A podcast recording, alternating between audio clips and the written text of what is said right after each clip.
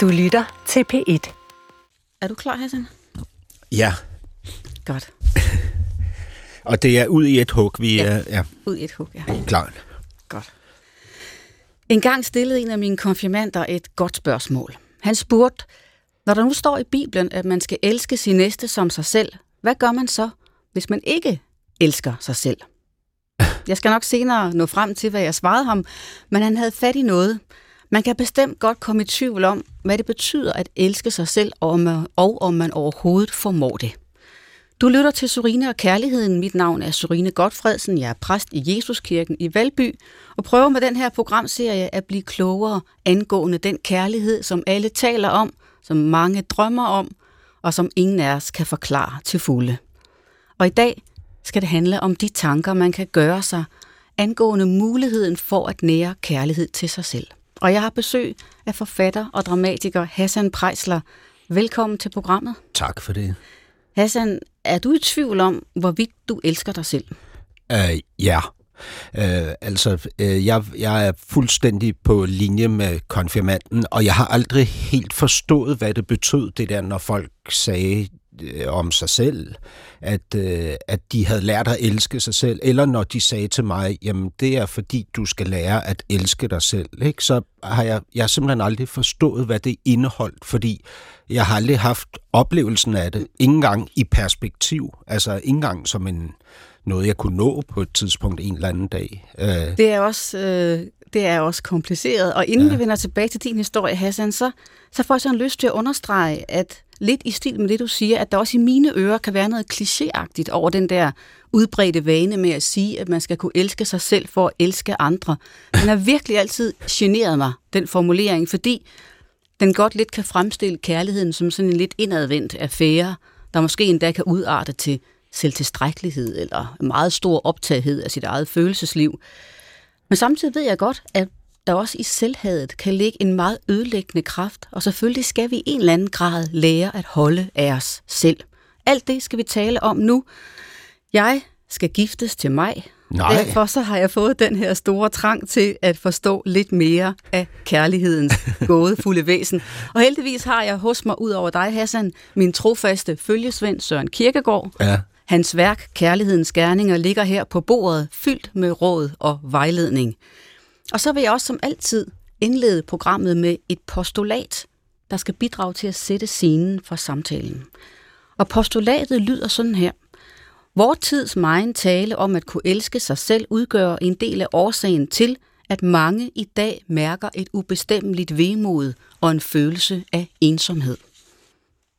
Hvad synes du om det postulat?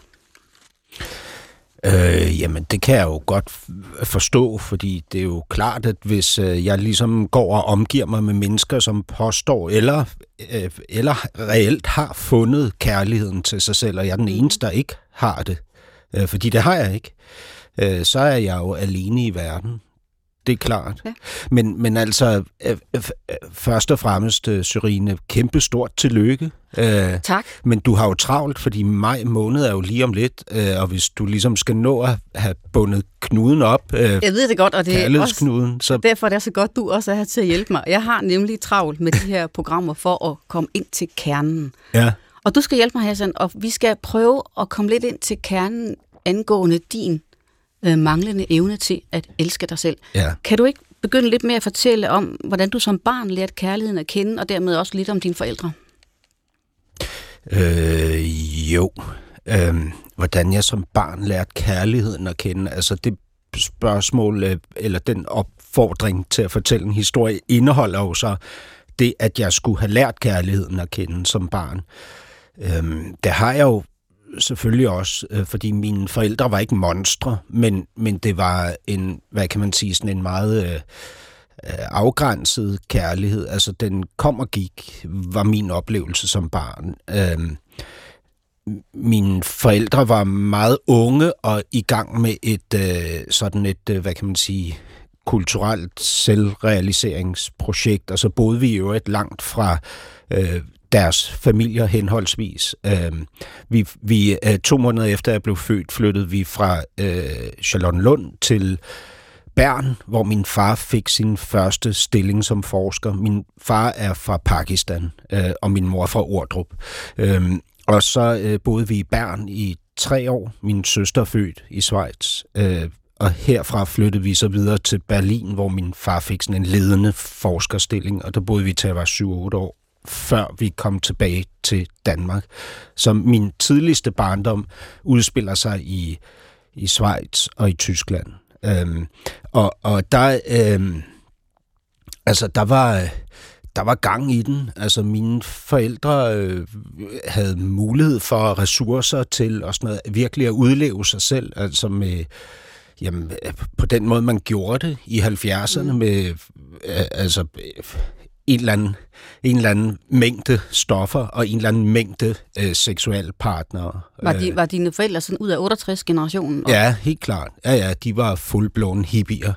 Men luksushippier, ikke? Altså, de er begge to fra overklassen. I hvert fald den kulturelle overklasse. Øh, men, men altså... Ja, absolut hippier. Altså ikke kun i udseende, men også i ideologi og i livsudlevelse øh, og sådan noget. Så, så de... de øh, jamen altså, det er jo også lidt... Det her er jo lidt min forklaring på, hvorfor jeg ikke oplevede, at de var der til ligesom at tage hånd om mig og min søster og elsker os. Ikke? Det er jo det her selvudlevelsesprojekt. Når du siger det der med, at kærligheden kom og gik, hvordan, ja. hvordan føltes det? Øh... frygteligt, øhm, øhm, altså det, det jeg, jeg har det stadig sådan i dag, at det ustabile er det mest skræmmende. Altså hvis, hvis kærligheden bare ikke er der, så er det en ting. Hvis den kommer og går, så er det noget andet, noget, noget jeg synes er meget voldsommere. Øh, og samtidig er det også det, jeg ender i hver gang. Det kan vi måske tale mere om sidenhen. Ja, men det, men det, det, det var, altså det, det var, altså Det, det skabte så meget angst i mig, ikke? Øh, jeg var, som barn var jeg skræmt fra vidersands. Jeg havde, jeg havde sådan nogle øh, mareridt, som, som ligesom trak tråde ind i den vågne tilstand også, hvor øh, perspektiverne i rummet sådan øh, forandrede sig dramatisk, så, så rummet kunne være sådan ligesom Alice i Eventyrland helt tæt på, ikke? Og så kunne, så kunne det lige pludselig fjerne sig og være gigantisk kæmpestort, ikke? Og jeg var bare den her, der enten, den her person, der enten blev mast eller øh, var forsvindende lille i det her kæmpe rum, ikke? Men når du siger det der med, at, at kærligheden gik, altså forsvandt, er det så fordi dine forældre forsvandt, for, tog væk fra dig eller afviste de dig? Øh, ja, de, de var en del væk hjemmefra, men, men de afviste mig også. Ja, i, hvordan, hvordan gjorde de det? Altså, min far arbejdede meget, så han kom... Nå, altså, som jeg husker det, øh, så kom han primært hjem, når der skulle uddeles en skideball øh, før tid, ikke? Og, og ellers så husker jeg ham ikke så tydeligt, altså andet end, at han sad inde bag en avis, ikke? Min, min mor var... kunne, kunne øh, altså tage mig ind til sig og holde om mig, øh, indtil der opstod et eller andet, som irriterede hende, hvis jeg øh, åndede hende ind i hovedet, og hun syntes, at jeg havde dårlig ånden, for eksempel, eller at jeg øh, ikke lyttede efter, sådan som hun syntes, jeg burde, når hun læste højt af en bog, og sådan noget. Og, og den der irritation kunne så gøre, at hun rent fysisk skubbede mig væk, altså bad mig om at, at gå, mm. altså skubbede til mig, ikke? Hvad var så din reaktion? Var det så at forsvinde, eller prøvede du at, at, at kæmpe dig ind til pladsen igen? Kan jeg ikke huske. Altså, jeg, jeg ved, at, at min sådan måde at reagere på det der på, er ved at blive øh, altså, hævngærig, stædig, hissig og sådan noget, ikke? Jeg ved ikke, om jeg allerede gjorde det dengang, eller om jeg ligesom håbede på, at jeg ville kunne indynde mig ved at ja, forsøge at hvad, gå ud og børste tænder, eller et eller andet, ikke? Men Jeg, jeg, jeg kan ikke huske, at jeg, at jeg reagerede på det. Jeg tror, jeg sådan allerede dengang... Jeg kan huske, at jeg låste mig inde på mit værelse, ikke? Ofte. Og så, og så kom hun, som min mor sagde, nu synes jeg, du skal komme ned, nu er der gået tid. Og så ville jeg ikke. Så blev jeg derinde, og jeg kunne blive derinde i mange, mange timer, ikke? Var det, fordi du var øh, stolt, eller var det, fordi at du var bange for at blive afvist igen?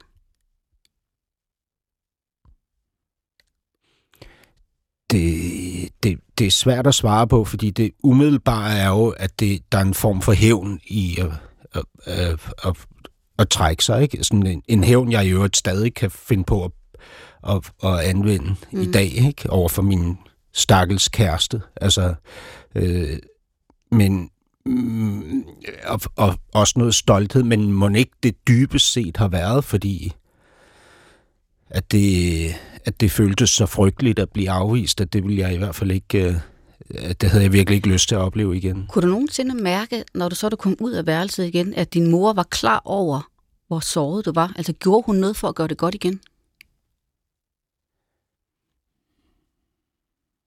Det har hun, det har hun nok gjort af og til, ikke? Jeg, det kan jeg ikke huske.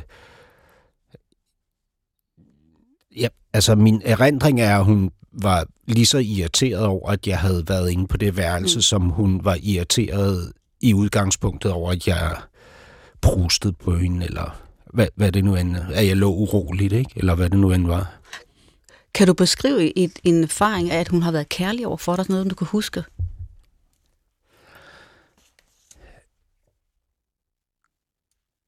Altså, i, i min, min familie, øh, på min mors side, der driller vi meget. Øh, og, og i det der drilleri kan der godt være rigtig meget kærlighed. Og jeg synes egentlig, jeg kan huske, at hun sådan investerede ret meget, øh, hvad kan man sige, øh, energi i at drille mig for at få mig til at grine på den der øh, måde, man griner på som barn, når man øh, bliver drillet, som både er begejstring og også lidt fortvivlelse, ikke? Altså sådan noget, der ligger midt imellem det der. Øhm, det kan jeg huske, at hun ligesom har gjort, ikke? Øhm, øh, hun, hun gjorde sådan noget med, at hun tog sine sko på sine knæ, øh, så, hun, så hun lignede et lille menneske, ikke? Øh, hedder det jo i dag. Øh, ja. og, så, og så jagtede hun mig rundt i huset med de der sko på de der knæ, og jeg kunne blive sådan, altså øh, seriøst bange for hende, ikke? Og samtidig var jeg sådan begejstret, ikke? Så jeg både grinede og, og græd, mens hun gjorde det der, ikke? Og det, det oplevede jeg egentlig som sådan, hvad kan man sige, en form for investering, ikke? Øh, kan, i, en, i en eller anden art af kærlighed, ikke? Men, men, sådan, men det, det var jo, altså problemet med ligesom at, at lade mig omfavne af hende, var, at jeg, at jeg forventede, at det ville slutte drastisk på et tidspunkt, ikke? Så jeg, jeg tror måske, jeg ret tidligt også har undgået det, ikke? Hvis du nu var ked af det, eller græd, eller virkelig var synligt fortvivlet, ja. hvad, hvad gjorde hun så?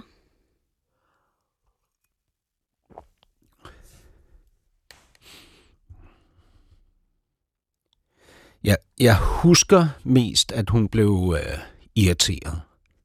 Øhm, synes, at det var noget pjat. At, at, at, var, hun var måske i virkeligheden også lidt, øh, hvad kan man sige, øh, angrebslysten, når jeg græd, ikke? Fordi hun øh, syntes, at jeg, eller øh, sagde til mig, at jeg øh, gjorde det for at give hende dårlig samvittighed, eller skyldfølelse, eller noget, ikke?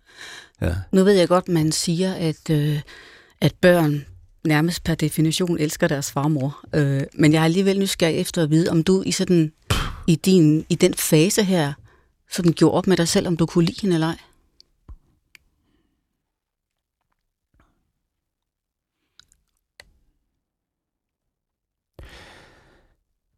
Åh, det det er mega svært øh, at skulle svare på det, ikke? Fordi altså, jeg, jeg har altid som barn og også som voksen har haft ekstremt meget lyst til at elske hende, men, men det har været, det har ikke været let, fordi at jeg har været og er bange for det, ikke? For at, at for overhovedet at mærke noget øh, kærlighed til hende. Øhm. Og det Det er jo virkelig ikke rart. Ved du, hvorfor du er bange for det stadigvæk? Ja, det er jo fordi, at, at der kan opstå noget mere, som, som altså på, på et splitsekund sender mig tilbage til det der barndomsværelse, jeg låste mig inde på, ikke? Hvor jeg havde de der øh, besynderlige mareridt, og hvor jeg i øvrigt under min seng øh, gravet et hul med mine fingre ind i betonmuren. Ikke? Øh, et, sådan et hul, som de, mine forældre først fandt, da vi flyttede fra Berlin til Bagsvær, ikke? Øh, da jeg var syv år. Øh, der, der, der havde jeg gravet et, et hul af en art, ikke? Og, og, altså vel for enten at slippe ud eller ind til noget andet, vil jeg tro. Jeg ved det ikke, men, øh, men, men den der følelse af at ligge inde på det der værelse og være øh, fuldstændig overladt til mig selv, og at der ikke er noget som helst at gribe i, fordi det der er det aller, øh, det der burde være det der, der var stabilt, det er mega ustabilt. Ikke? Den der følelse kan hun også i dag, hvor jeg er tooghalvtreds år gammel og far til to børn, sende mig tilbage i på altså nul komma nul. Ikke?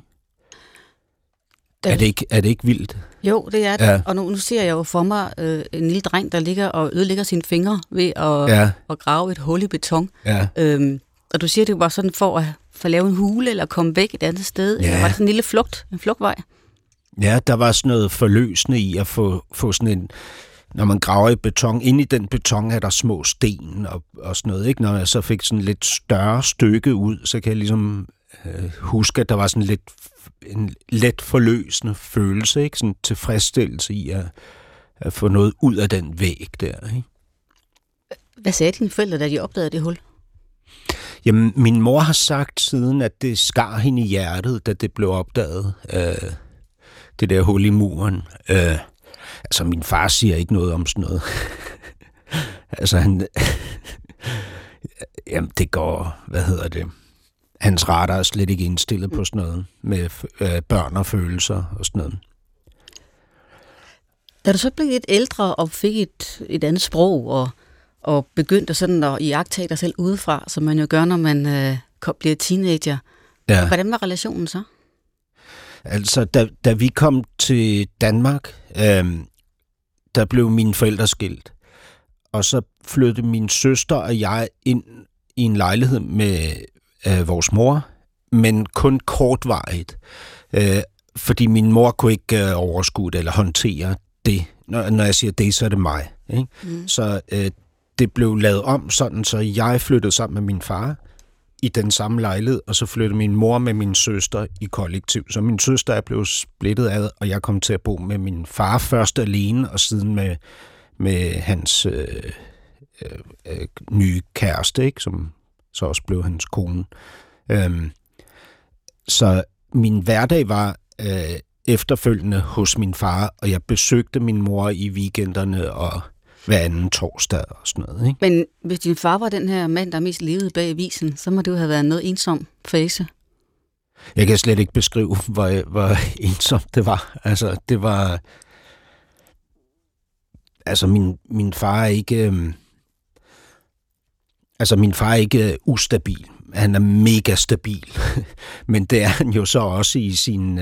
Hvad kan man sige? Sin...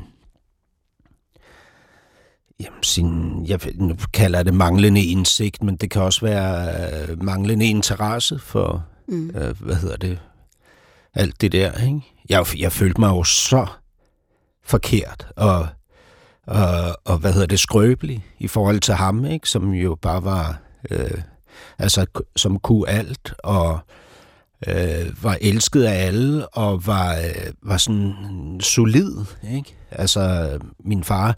Han var jo, altså, han, han fik sin, han tog sin P H D som, fra Cambridge University, ikke, som ekstremt ung og fik de her topforskerstillinger, var mega populær, øh, altså blandt øh, mine venner og øh, sine kolleger, kvinder, øh, altså alle synes han var flot og charmerende, ikke, sjov og sådan noget.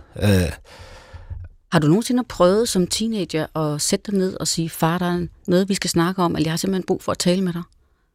Ja, altså, ja, ja. Det endte altid med i et brag, ikke? Hvor vi kom op og skændes. Øh, og jeg blev virkelig hidsig. Jeg har øh, sparket hans B M W-sønder sammen en gang i et raseriudbrud. Jeg tror, det var til min atten-års fødselsdag, at jeg, øh, hvad hedder det, endte med at stille mig op. Han, han forlod festen, øh, fordi jeg... kritiserede ham, og han blev vred, og så øh, gik han. Øh, Øh, og så løb jeg efter ham ned ad trappen og flåede døren op til, øh, til hans øh, røde nye B M W, og så sparkede alt de stykker, jeg kunne komme i nærheden af i rattet, og hvad hedder det, de der forskellige knapper. Ja. Jeg har ikke bil, så jeg ved ikke, hvad sådan nogle knapper hedder. Du ved, hvordan man ødelægger dem. Ja, ja, ja. Jeg gik med cowboystøvler dengang, ikke? Så det var effektfuldt. Typisk, hvis man har sådan nogle samtaler med en, der står nær, øh, så vil det ofte være den samme kerne, man kommer til at skændes om, fordi ja. man sådan kredser om det samme. Kan du huske, hvad kernen er, som, som gør, at det ender med et brag, som du siger? Øh, mi- mistro, ja. Altså gensidig mistro, ikke? Øh, jeg, jeg, jeg er fuldstændig overbevist om, at når jeg henvender mig til min far om sådan noget her, så, så tænker han, at jeg ikke er ude på noget godt, ikke? Og jeg har det jo på samme måde med ham, når han... Når jeg forsøger at tale med ham, og han afviser det, så tænker jeg jo også, at, at han ikke interesserer sig for øh, mig, og hvem jeg i virkeligheden er, at få en bedre relation. Hvor tror du, han har sin mistro fra? Det er jo sjældent, det er forældre, der er mistroiske. Det er jo ofte omvendt. Altså, min, min farfar var en røv, ikke? Altså, han, øh, han var vold, voldelig over for min far hans, øh, og min fars søskende. Øh, og var, jamen altså...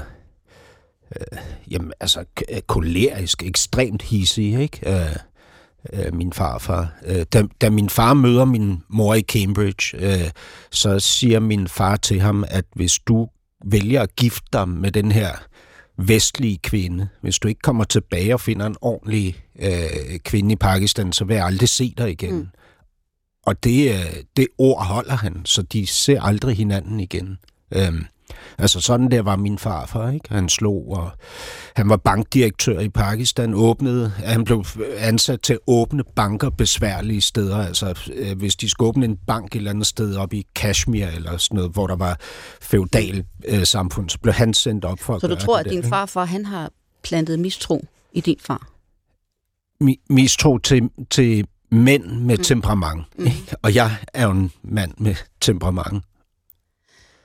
I den bog, du udgav i to tusind og tretten, ja. Brun Mands Byrde, der skriver du, ja, der beskriver du dig selv som en, som en ung mand, der er øh, øh, halv djævel og halv barn, og som har en, øh, en, en, som meget tidligt går i gang med en kamp for at øh, sådan set blive en anden, eller forme sig selv om, og du vil gerne have et dansk navn, og du vil gerne sådan t- forme dig til noget andet. Ja. Kan du huske, hvordan de tanker, de begynder, eller hvordan det begynder, du har det sådan?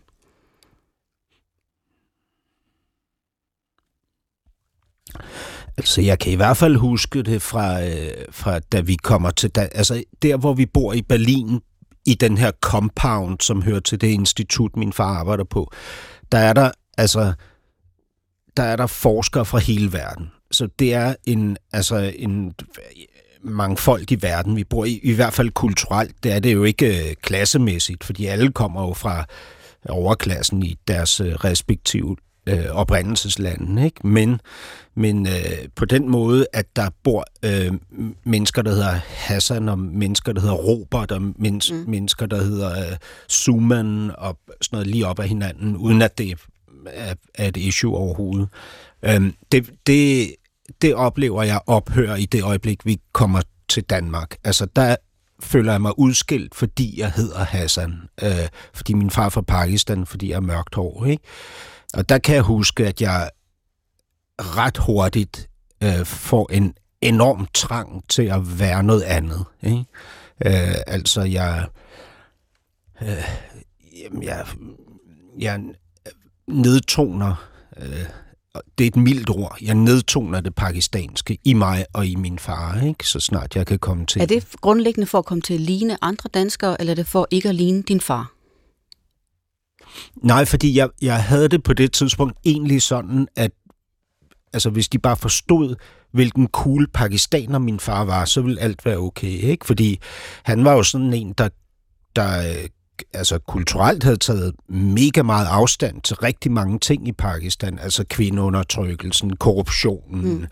religionen, alt det der. Min far er hyperateist, ikke? Og, og har et, øh, jamen et meget, meget... Øh, kritisk syn egentlig på rigtig mange af de der strukturelle problemer, der er i Pakistan og i den pakistanske kultur og sådan noget. Så, så hvis de bare kunne se, hvilken pakistaner han var, så ville det være okay. Men det er jo virkelig svært, ikke? Fordi hvis man har sort hår og, og meget brun hud, som min far har og hedder Assad, så, øh, så, jamen, altså, så, så er det...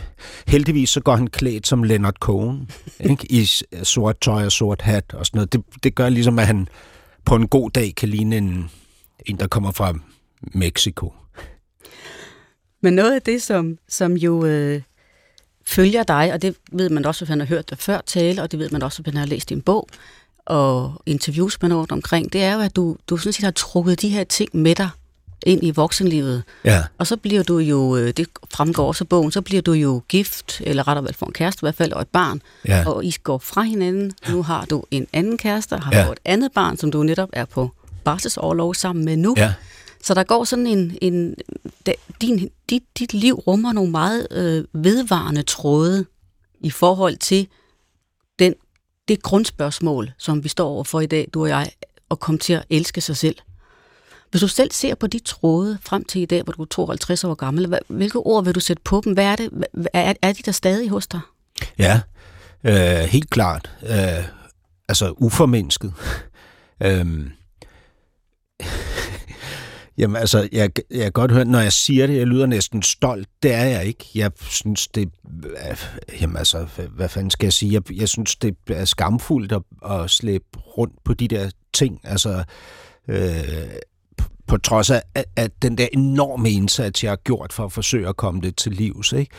Men, men det er jo... Øh, altså... Ja, men man, man kan jo sige, øh, som du også siger, at det har været øh, et, et forsøg på at f- lave mig selv om, så jeg bedre passer ind. Ikke? Men det er jo ikke kun det. Det her handler jo også om ret tidligt for mig. Meget tidligt, så, så tidligt jeg overhovedet kan huske, handler det her om for mig at blive øh, rigtig, rigtig god til noget, som skal bemærkes. Ikke? Øh, og, og det sidste er det vigtigste, ikke? At det bliver bemærket. Mm. Og jeg kan simpelthen, altså, jamen, altså jeg, jeg, de tidligste erindringer, jeg har om øh, lykke og en oplevelse af noget, jeg jo på det tidspunkt tror er kærlighed, det er noget, der forbinder sig til performance. Altså, at jeg stiller mig op foran nogle andre og oplever, at, at de synes, at det er sejt, eller at jeg er dygtig, eller modig, eller hvad, hvad, hvad, hvad det end er, ikke? Øhm, Men... og, og de så klapper af mig. Øh, det, det er... Jamen altså, fra... I, Jamen altså, så, så langt tilbage, jeg kan huske, så er det noget, der gør, at jeg i et moment tænker, Hassan, du er jo du er faktisk ok. Ikke? Og så, så går du faktisk også den vej i dit liv. Ja, ja. Det er jo en, der optræder og deltager i sådan, hvad kan man sige, øh, øh, kulturelle sammenhænge og lærer en masse kendte mennesker at kende, og, og du, kommer også, du bliver også inddraget i hele den her integrationsdebat og, ja. og er ude at lave forskellige ting, som skal gavne integrationen i Danmark. Det er jo sådan en, en man lytter til og ser op til. Hvad er det, øh, hvad er det for noget, hvad gør det ved dig at komme ind i den her showbiz eller offentlige, synlige verden?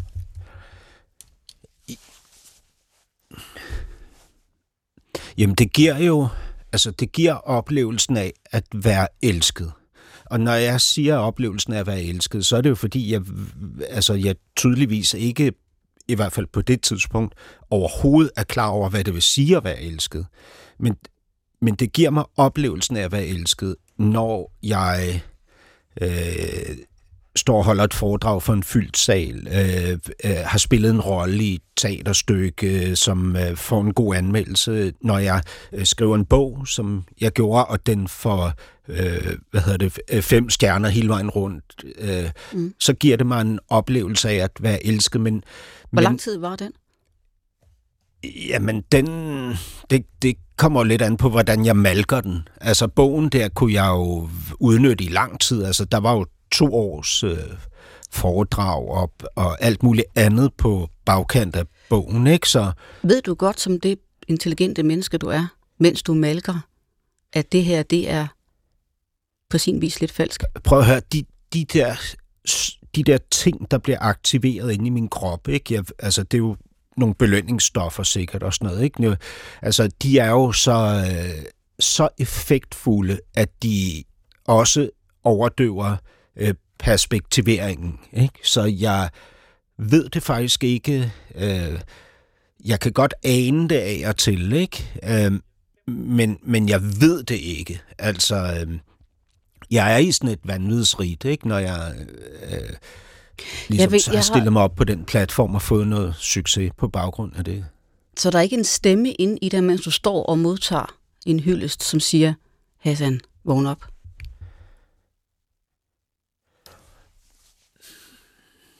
Jo. Jo, det er der, men det er jo en stemme, jeg altså, lukker munden på, altså med alt, hvad jeg har i mig. Øh, mm. Fordi så skulle, altså alternativet er jo at vende tilbage til øh, oplevelsen af at være uelsket. Ikke? Altså det er jo det, der, det er jo ja. de to ting, der står op mod hinanden. Ikke? Jo. Og hvem har lyst til det? Nej. Altså, øh, så, så den, den stemme kvæler jeg så godt, jeg overhovedet kan. Jeg har til gengæld lyst til at perspektivere lidt for dig, eller sammen med dig. Ja. Øh, jeg har lyst til at fortælle dig lidt om begrebet fortvivlelse. Jeg ved, at du øh, er færdig med at læse Kierkegaards værk, Sygdommen til døden, ja. som er noget andet end Kærlighedens Gerninger, men lige så genialt. Og ja. det Kierkegaard han gør i Sygdommen til døden, det er jo at beskrive, at mennesket er fortvivlet. Og vi er det alle sammen, og det vigtigste er, at vi forstår, at vi er det. Ja. Så det værste er, hvis vi lader som om, vi ikke er det, eller aldrig opdager det. Ja. Og fortvivlet i Kierkegaards univers, det er jo, at man fortvivlet ikke vil være sig selv. Og det er fordi, at det er så svært at være et menneske sat på jorden, måske med en anelse af, at der findes noget evigt, og i hvert fald med en vished om, at vi skal dø. Det er svært at leve i det rum. Derfor er vi fortvivlede. Ja. Og så siger Kierkegaard, at man kan fortvivle på to måder. Lidt groft sagt. Man kan fortvivle på den svage måde, hvor man resignerer, og så nærmest giver op. Ja. Og så kan man fortvivle på den mere trodsige måde, hvor man insisterer på at forme sig selv som den, man har lyst til at være, ja. fordi man ikke vil være sig selv, så vil man være en anden. Ja. Og jeg kan ikke lade være med at forbinde den trodsige fortvivlelse øh, lidt med dig, fordi du har jo virkelig prøvet at forme dig ja. øh, til at være en anden. Ja. Og du skriver også i din bog på et tidspunkt, at det er en hårfin balance at skabe sin egen Hassan. Ja. Kan jeg ikke bede dig om og forholde dig til det her begreb at være fortvivlet, som vel at mærke, det skal lige siges, i Kierkegaards religiøse univers, i sidste ende udspringer af, at mennesket tvivler på sin egen øh, tilgivelse. Dybest set tvivler på, om Gud vil elske en, trods alle de fejl og mangler, man har. Ja. Og uanset om man er troende eller ej, så er det bare for at give dig og lytterne en sans for, at Kierkegaard altid opererer med Gud som øverste instans. Ja. Så når mennesket fortvivler, fortvivler det også i forhold til Gud. Ja. Hvad siger ordet fortvivlelse dig på den baggrund?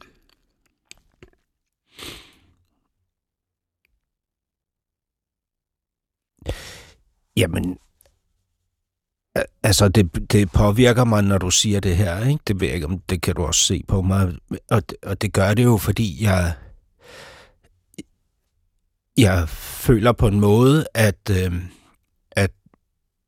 Jeg er forbandet til at være fortvivlet, øh, fordi jeg, jeg fik jo alt den succes, jeg øh, længtes efter, og mere til. Mm. Alt det, jeg troede ville forandre alting for mig, øh, faldt ned i min turban, eller fik jeg skabt, øh, eller også fik jeg skabt det for mig selv. Ikke? Men jeg fik jo det hele, men det havde ikke den effekt, jeg troede, det ville have. Og derfor står jeg jo tilbage på bagkanten af det der nu, ikke? Med sådan en følelse af at have, at, at have investeret de bedste år af mit liv i, i, et, øh, altså i et vanvittigt game, som jeg ikke fik noget ud af. Og, og, altså, og derfor er der nok heller ikke nogen andre, der har fået noget ud af, ud af det. Ikke? Og jeg synes, fortvivlelsen er den, er den, øh, er erkendelsen af, at det var, at det var forgæves det hele. Jeg, jeg, jeg kom ikke til at elske mig selv af at blive berømt. Når du siger game, ja. Skal man så forstå det som en beskrivelse af, at det er et stort vanvid, hvor alle, eller mange i virkeligheden, søger det samme som dig? Altså, øh, jeg, jeg vil påstå, at, øh, at langt de fleste af de mennesker, der beskæftiger sig med kunst og kultur, og, og i øvrigt øh, er i mediebranchen, at de er i det øh, for at kompensere. Ikke?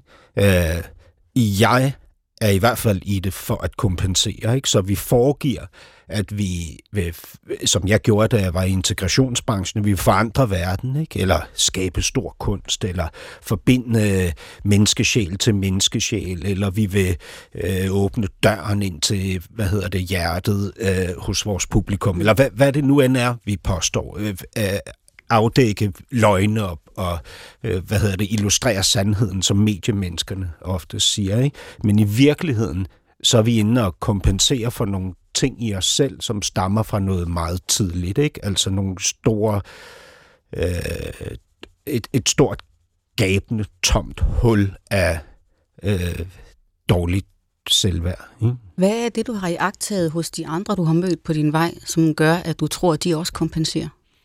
Jamen nu har jeg jo, øh, ligesom jeg sidder i stolen over for dig, så har jeg jo haft rigtig mange mennesker i stolen over for mig, hvor vi har altså kendte mennesker fra kultur eller mm. mediebranchen, fra det politiske liv, ikke? Og, og et eller andet sted, så ville jeg ønske, at jeg aldrig havde gjort det, fordi jeg har set noget, jeg faktisk ikke havde lyst til at se, fordi jeg ikke længere kan tro på noget, nogen siger, ikke? Fordi jeg har jo opdaget, at det var den der far, der ikke så dig som barn, som har været fuldstændig definerende for, at du nu skal stå der øh, foran os andre hele tiden og, f- og f- fortælle øh, os om, hvor brillant du er, ikke? Eller den der mor, der ikke øh, kyssede dig og holdt om dig, øh, da du var barn, som gør, at du, at du nu hele tiden skal have vores øh, anerkendende blikke, ikke? Eller vores stemmer til et folketingsvalg, eller øh, kliks og likes på de sociale medier. Ikke? Når du så har talt med de mennesker, er det så noget, du sådan sanser, eller har de også selv sat ord på, eller sat så mange ord på det i hvert fald, så du kunne, altså, du kunne få den tanke? Øh, jamen, det, det er det sidste. Altså, det, det synes jeg er ret formuleret. Øh, ret tydeligt endda, at det, at det er sådan, det her, det udspiller sig. Ikke? Og så kender jeg jo kraften i, altså i, i de der belønninger, der mm. der kan ligge i, at, at det går en godt, ikke? At man... Har du nogensinde, når du har været i de miljøer, uden for mikrofoner og uden for noget som helst, haft en snak med mennesker, der var i samme situation som dig, om det her? At vi i virkeligheden er så drevet af at blive bekræftet? Ja, men meget få gange. Øh, altså... Ja, det har jeg. Øh...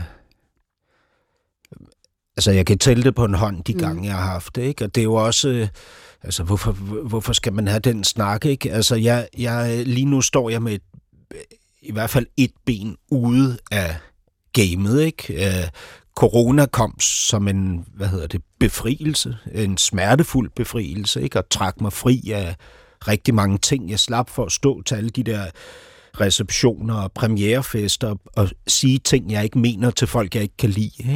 Ikke? Øh, og, og, og jeg har nu, hvad hedder det, skabt mig min egen omgangskreds derhjemme. Ikke? Det kommer jo til at lyde sekterisk, men min familie er jo det hele for mig lige nu. Ikke? Jeg, jeg vurderer alle mine venskaber og tænker, hvad, hvad var det egentlig, vi blev venner for? Altså, var det, var det virkelig kun, fordi vi kunne udnytte hinanden som stepping stones, ikke? I vores rit mod øh, de der tænder, som vi troede ville udfri os. Ikke? Øhm, og, og, øh, og, og derfor så er det sjældent, at jeg egentlig oplever, at jeg kan og, altså, nå, nå hen et sted med et andet menneske, hvor vi kan tale os helt ind i det her, ikke? Fordi ja, hvem har lyst til at se på det, man st- altså er, er, altså det dønd, man er begravet i, ikke? Til op over begge ører. Hvem har lyst til at åbne øjnene, når man er der? Helt altså, sikkert. Man det. Ved, man er ved at drukne. Ja, og det er der ikke så mange, der har, men når jeg spørger dig der, om ja. Det med, om du har haft samtalen, og du siger så, hvorfor har man den, eller hvorfor skal man have den, så siger jeg, det skal man, eller det kunne være godt at have i nogle tilfælde, fordi at være slave af bekræftelsessyge er jo noget af det mest udmagende, der findes. Fordi, som du også ved, det Det er endeløst. Det er ikke noget, der holder op, medmindre man måske af en epidemi kan blive skubbet ud af det. Ja. Men ellers så er det en måde at leve på, en livsstil, som kan blive ved hele vejen. Hele vejen, ja. Og derfor så, hvis man, øh, hvis der var en lidt større øh, åbenhed i forhold til at tale om det, så kunne det godt være, at nogen de kunne gøre sig nogle tanker, blandt andet om, hvad det er, man kompenserer for. Og det er jo derfor, jeg også trækker Kierkegaard ind og fortvivlelsesbegrebet, fordi at Kierkegaard, han, han ved jo godt, at det er i hvert fald en stor del af hans tankegang angående det her, at langt de fleste mennesker ønsker jo ikke at vide, at man er fortvivlet. Fordi det er ubehageligt, og det er et tegn for svaghed. Og ikke mindst, så er, det, så er det erkendelsen af fortvivlelsen, der skubber et menneske ud i livet og siger, du er nødt til at blive dig selv. Du er nødt til at frigøre dig fra det, der holder dig fast. Og det er jo på mange måder måske det, som du er ved at erfare nu. Ja. Derfor så har jeg sådan lyst til at sige til dig, at selvom at du sagde før, at du var Du er forbandet til at være fortvivlet. Helt afgørende er det i Kierkegaards univers. Det er vi alle sammen. Vi er alle sammen prædestineret til at være fortvivlet. Ja. Alting står og falder med, hvordan man håndterer det at være fortvivlet. Og hvis man bliver sin fortvivlelse uden at erkende den, så går man glip af udvikling som menneske, og bliver aldrig sig selv, som Kierkegaard vil sige, i sidste ende i forhold til Gud. Og nu skal jeg nok holde Gud ud af det. Jamen hvorfor? Altså... Ej, jeg vil gerne inddrage ham, hvis du vil, men det er jo mere for at sige, at det er også nogle tankegange, der gælder øh, øh, dem, der ikke er troende. Ja. Fortvivlelsen er reel. Ja. Men selvfølgelig vil jeg da sige til dig nu, at Kierkegaard vil have mennesket derhen, hvor det forstår, at det skal blive sig selv i forhold til Gud, og ikke i forhold til hverken sig selv, eller dem, der klapper, eller dem, der øh, klapper dig på skulderen og siger, du er dygtig, Hassan. Ja. De er helt sekundære i den forstand. Ja. Men det er jo også det der, når du spørger mig, om jeg taler med andre om det her, ikke? Så er der jo også et reelt spørgsmål til mig selv, ikke? Som er, øh, med, med hvilket formål skulle jeg tale med andre om det her? Altså, hvad... Altså, jeg, jeg står jo... Og, og kigger ned i dybet, ikke? Mm. Det kan jeg jo ikke øh, gøre hånd i hånd med nogen som helst. Altså, i, der er jo alene. Altså, der er jo ikke, der findes jo ikke et andet menneske, der vil have lyst til at tage det skridt sammen med mig. Altså, det kan være, at de skal tage det i deres eget liv på et andet tidspunkt. Øh, alene eller med nogle andre, det ved jeg ikke. Men at tage det skridt for mig for alvor, altså ud over kanten, Og, og falde ned i mørket. Det er jo mit at tage alene, ikke? Hassan, det er helt utroligt, det du siger nu. Du er i gang med at indramme se selve værket Sygdommen til døden. For Nå. Den første halvdel handler om at være fortvivlet og gå nu derhen til nøjagtigt det punkt, hvor man siger, jamen der er ikke noget menneske, der kan følge mig her. Mm. Og så er det jo, at Kierkegaard siger, nej, men det kan Gud. Ja. Så du står lige nøjagtigt der, hvor du siger, tag springet, som også er et af Kierkegaards vendinger, tag springet og, og erkend, at det i sidste ende er i forhold til Gud, man fortvivler, og i sidste ende er det troen på, at han griber dig, der skal bære dig videre, og som skal frelse dig fra det der mørke. Men, men kunne man, øh, vil han gribe mig, selvom jeg ikke tror på ham? Det er et virkelig, virkelig godt spørgsmål. Og min umiddelbare indskydelse er, at i det sekund, at du virkelig falder og har brug for at blive grebet, så kommer der en tro til dig. Ja. Det er et spørgsmål om at komme derhen, hvor troen er det sidste, man kan gribe til. Ja. Og så melder den sig. Altså, min, min kæreste kan mærke, at det rumsterer. Hun kan ikke kun mærke det. Jeg taler også med hende om det, ikke? Så langt jeg nu kan det, ikke? Fordi, som vi lige er blevet enige om, så er det jo kun til et vist punkt, at man kan det. Det giver ikke nogen mening ud over det punkt overhovedet. Øhm... Men hun kan selv især mærke alt det her, fordi jeg i perioder øh, bliver ekstremt øh, kontrollerende på alle mulige andre besynderlige områder. Altså for eksempel sådan noget i forhold til, hvor hun smider sine overfrakker, sine huer, handsker ud i gangen. Ikke? Jeg tror, jeg, så siger hun til mig, Hassan, du kan ikke kontrollere dig ud af din fortvivlelse ved at kræve af mig, at jeg lægger mine hue og mine handsker på plads i hue- og handskeskuffen, inden jeg træder ind i stuen. Ikke? Øh, men jeg kan virkelig mærke, at, øh, at, at der, altså, der er ikke et element af, der er, hvad hedder det, en øh, tsunami af panik, øh, altså sådan en megabølge, som jeg nærmest rider på, selvom der er helt stille omkring mig hele tiden. Hvad er den panik udtryk for? Jamen, jamen altså fry- frygten for fuldstændig at miste fodfæstet, ikke?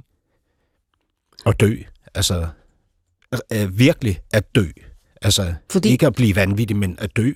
Øh, jamen altså, øh, jeg hvad? Øh, jeg ved ikke, hvad man dør af. Det er bare en øh, dødsangst, ikke? Mm. Ja, øh, hvad dør man af? Øh, Nej, men jeg forstår godt tanken, ja. Altså, fordi det simpelthen er for umuligt at være her. Ja, altså at blive udslettet, ikke? Jeg, ja. jeg, jeg har, jeg har, øh, af en eller anden årsag har jeg aldrig haft øh, sådan nogle øh, selvmordstanker, eller øh, øh, øh, for, altså forestillingen om at tage mit eget liv, øh, at, det, at det skulle kunne øh, gøre det der for mig. Og det føler jeg mig egentlig ret velsignet, at jeg ikke skal inkludere, fordi jeg kender jo mennesker, der har og har haft det her som en del af deres øh, fortvivlelse, ikke? Men, men det er stadig en dødsangst, ikke? Altså frygten for den, den totale undergang. Lige før der sagde jeg, at det ikke er et vanvid, men det er det jo også. Altså det er jo også følelsen af at, at blive tosset. Jeg kan ikke sådan konkret, altså er det så at blive at blive ham der, den gakkede mand, der går rundt og lugter i gaden og råber af, af hvad hedder det, hunde og biler og skateboarder. Jeg ved, jeg ved ikke, om det er det, eller om det... Øh, men det, det er en, en fornemmelse af, at der er en undergang i ja. At give slip. Ikke? Jo, og det er, det er jo også det, du formulerer ved at sige, at kigge ned i mørket. Og det, ja. Mennesket kan ikke definere mørket andet end det, som det, man frygter. Fordi det, vi har ikke den indsigt til at vide, hvad det er, vi frygter at falde ned i. Men undergang er et godt ord for det. Ja, man har fornemmelsen af, at det i hvert fald, i det mindste, er det halvfjerds tusind favne. Ja, lige ja. Præcis. Og det er der, Kierkegaard siger, hvis du springer, så bliver du grebet. Jeg kender du de der tillidsøvelser, man lavede i... det, det... Ja, dem vil Kierkegaard ikke give meget for. Du skal, det, er, det er en øvelse inde i dig selv, det her. Ja. Det er ikke på et kursus. Ja. Angående min, hvad min konfirmand sagde dengang, om at elske sig selv, så skylder jeg jo et svar på, hvad jeg svarede ham. For han sagde jo, at øh, når det står i Bibelen, at man skal elske sin næste som sig selv, så øh, hvad gør man så, hvis man ikke kan elske sig selv? Og så sagde jeg til ham, og det er også derfor, jeg er lidt inde på det i mit postulat, jeg sagde til ham, at han må ikke forestille sig, at at elske sig selv betyder, at man skal være meget tryg eller begejstret for sin egen person, som vi vil normalt vil forbinde med at elske. At elske sig selv i forhold til at kunne elske sin næste, det vil jeg snarere sige, er et spørgsmål om at kunne tage vare på sig selv. Pas godt på sig selv. Og det er jo den her omsorgs øh, øh, længsel, man også både kan have i forhold til andre, man også kan have i forhold til sig selv. Så når man skal adlyde næste kærlighedsbuddet, så, så handler det først og fremmest om at være villig til at drage omsorg for et andet menneske, ligesom man også i sidste ende forhåbentlig vil drage omsorg for sig selv, altså en slags selvopholdelsesdrift. Og jeg vil lige citere Kierkegaard for dig, og nu er vi i Kærlighedens Gerninger, og ikke i Sygdommen til døden. Og han siger sådan her, at elske sig selv på den rette måde, og at elske næsten svarer ganske til hinanden, er i grunden et og det samme. Og det siger han netop for at få læseren og os til at forstå, at vi ikke skal få den her forestilling om, at det er en inderlig, brændende kærlighed, man skal have til næsten. Det er en vilje til at drage omsorg for enhver.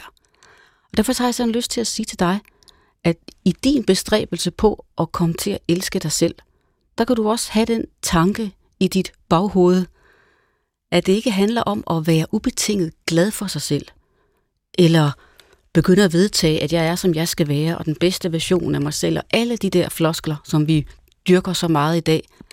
Men du skal spørge dig selv, om du værdsætter dig selv så meget, at du her i livet vil prøve at drage omsorg for dig selv og passe på dig selv. Jamen, hvad, hvad betyder det? Altså, fordi øh, jeg motionerer, jeg spiser masser af fibre i min kost, og jeg øh, giver mig selv lov til at se en øh, formålsløs øh, action-thriller på Netflix af og til. Er, er, det, er det det? En, ja, men jeg underkender bestemt ikke Netflix. dette. dette. Jo, det gør jeg, men jeg underkender bestemt ikke dette at være sund og, og gå tur og så videre. Alt det, der er med på Netflix, kan sikkert også være fint nok. Jeg er bare ikke så meget til serier. Det er lige meget. Nej, at drage omsorg for dig selv, der mener jeg blandt andet det, som du egentlig overvejer nu, at beskytte dig selv i forhold til at komme i nogle kredse og nogle mm. miljøer, og udsætte dig selv for nogle oplevelser, som langt hen ad vejen splitter dig i to dele. Fordi du leder efter kærligheden til dig selv, og du vil opdage gang på gang, at du får den ikke i den grad, du havde ønsket. Og det er en, det er en hård behandling af dig selv. Ja, det, det er rigtigt. Og så er der jo også det faktum øh, inde i det, at det, jeg bliver til i de sammenhænge, kan jeg i hvert fald ikke lide. Altså, så den person, den Hassan, jeg er, øh, når, når det virkelig ruller øh, i, i alle de der konstellationer, ikke? Han er, altså, han er ikke en, jeg øh, frivilligt vil omgås, fordi han lyver og, og bedrager og manipulerer og stjæler, og han er nærig og... og mm. Han repræsenterer alle dødssynderne, kan jeg høre. Ja, ja. så, så, ja. Så, så det er jo præcis... Altså fordækt selvfølgelig, ikke? Fordi jo. Han ser jo mega charmerende. Ja, jeg ved det godt. Det er et ja. dobbeltspil, og det er derfor, jeg siger til dig, at det er en... Det er alt andet end at drage omsorg for sig selv. Det er at gå ud og skjule sin fortvivlelse på den måde, ved at øh, trodsigt og sammenbit vil forme sig selv på en bestemt måde, ja. som man hele tiden med sin anden stemme indeni godt ved er falsk. Det er noget af det mest brutale, man kan gøre mod sig selv, tror jeg. Ja. Og nu vil jeg spørge dig, Hassan, angående det postulat, som jeg jo har formuleret til i dag. Øh... Jeg gentager det lige. Vor tids megen tale om at kunne elske sig selv udgør en del af årsagen til, at mange i dag mærker et ubestemmeligt vemod og en følelse af ensomhed. Giver postulatet mening for dig nu, efter vi har snakket sammen? Ja, altså... Ja, fordi jeg jo... Jeg har jo haft en fornemmelse af, at det, at det er gakket, ikke? Altså, det der, den der selvkærlighed, ikke? Øh, om det så er syv, tolv eller femten trin, der skal til for at nå den, ikke? Så jeg har haft en fornemmelse af, at det er gakket. Øh, og, så, og så har jeg jo øh, ofte tænkt, at grunden til, at jeg gør det gakket, er for at, øh, at beskytte mig selv, ikke? Men Men det er jo gakket. Mm. Altså, det er jo, det er jo tosset. Altså... Men, men har du også haft den her følelse af, at den her talemåde om, at man skal elske sig selv, som du også selv indledt med, og, ja, ja, og være lidt ironisk overfor, ja. at den er, kan være nedbrydende at leve med? Ja, ja. Ja, absolut. Ja, ja, helt klart. Når du ja, tænker... ja, det, det er jo dobbelt fortvivlende, og øh, hvad hedder det? Ja, præcis. Gør, ja, og selvfølgelig gør det en ensom, ikke? Fordi... Fordi det, øh, fordi det nok er uladsiggørligt, ikke? Jo, og fordi at vi nok, i mine ører i hvert fald, tolker dette at skulle elske sig selv forkert. Og det er derfor, jeg citerede Kierkegaard før, ja. og prøvede at forklare, at det nok snarere handler om at tage vare på sin egen selvopholdelse nogle gange, og ikke, og ikke tro, at det at elske sig selv er at synes, at man er vidunderlig. Men det centrale, altså det, jeg, jeg hører det, du siger, det, det, det der er centralt for mig, som jeg har opdaget her undervejs, ikke, det er jo, at man skal virkelig, virkelig være varsom, hvem man gør sig selv til. Ikke? Fordi hvis man gør sig selv til noget, som man er nødt til at hade, mm. fordi det bryder med alle ens værdier, det man blev til, ikke? Så er man jo virkelig på spanden. Altså, så man skal jo, altså vi er jo, jeg er jo nødt til at sørge for, at, at blive ved med at være noget, jeg holder af på et dybt plan, ikke? Altså, som jeg vil invitere indenfor i mit hjem. Er du, er du kommet nærmere en indsigt i, hvad det er på det dybere plan nu?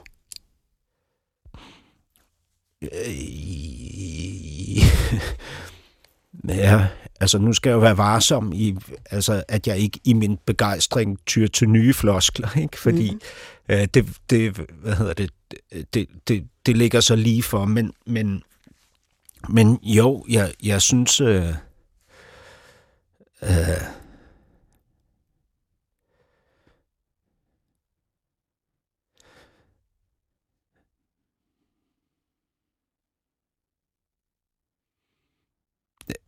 det, det, det, det vil jeg faktisk være rigtig forsigtig med at formulere det her. Jeg kan godt mærke, at det, det bliver, når jeg prøver, så bliver det farligt, ikke? Det er ret nyt. Øh, det er jo... vi, vi, vi lader den hænge der. Ja. Hassan, jeg vil sige stor tak til dig. Det har virkelig været en fornøjelse. Jamen selv tak. At have dig i studiet. Tak for din vilje til at uh, fortælle. Det sætter jeg stor pris på. Det her var endnu en udgave af Sørine og Kærligheden, hvor vi talte om det meget vanskelige at kunne komme til at føle kærlighed til sig selv. Jeg hedder Sørine Gotfredsen og havde tilrettelagt programmet sammen med min producer Mikkel Clausen. Tak fordi I lytter med.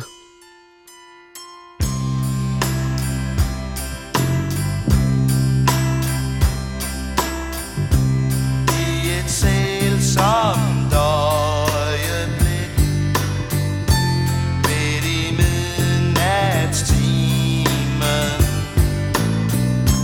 tænker du på dagene, der gik og forsvandt i stimen. Hvad vil der komme, og hvor skal vi?